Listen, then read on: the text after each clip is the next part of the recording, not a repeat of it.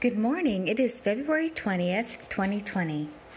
One thing you have spoken, two things I have heard that you, O God, are strong, and that you, O Lord, are loving. For you reward us according to what we have done. Psalm 62, 11 and 12. You, O Lord, are our judge. You are our lawgiver. You are our king. It is you who will save us. Isaiah 33, 22. Father, we look for the time when the holy city, the New Jerusalem, will come down out of heaven, prepared as a bride adorned for her husband. A loud voice from the throne will say, Behold, God makes his home with people, and he will dwell with them, and they will be his people. And God himself will be with them and be their God, and he will wipe every tear from their eyes.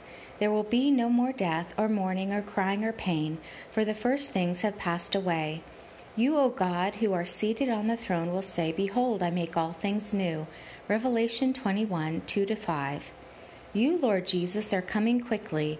Your reward is with you, and you will give to everyone according to what they have done. You are the Alpha and the Omega, the first and the last, the beginning and the end. Yes, you are coming quickly. Amen. Come, Lord Jesus.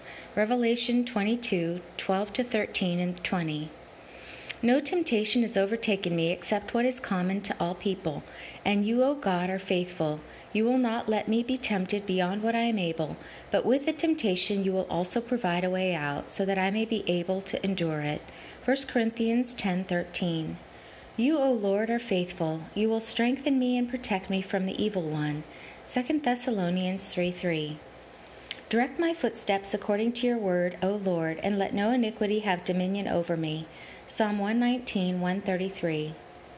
The hour has come for me to wake up from sleep, for my salvation is nearer now than when I first believed. The night is nearly over, the day is almost here. Therefore I will cast off the works of darkness and put on the armor of light. Romans 13, 12 to 13, 11 to 12. I will remember those in prison as though bound with them, and those who are mistreated as though suffering with them. Hebrews 13, 3.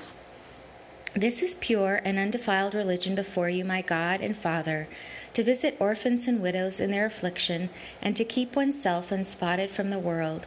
James 1 27. Walk with the King today and be a blessing.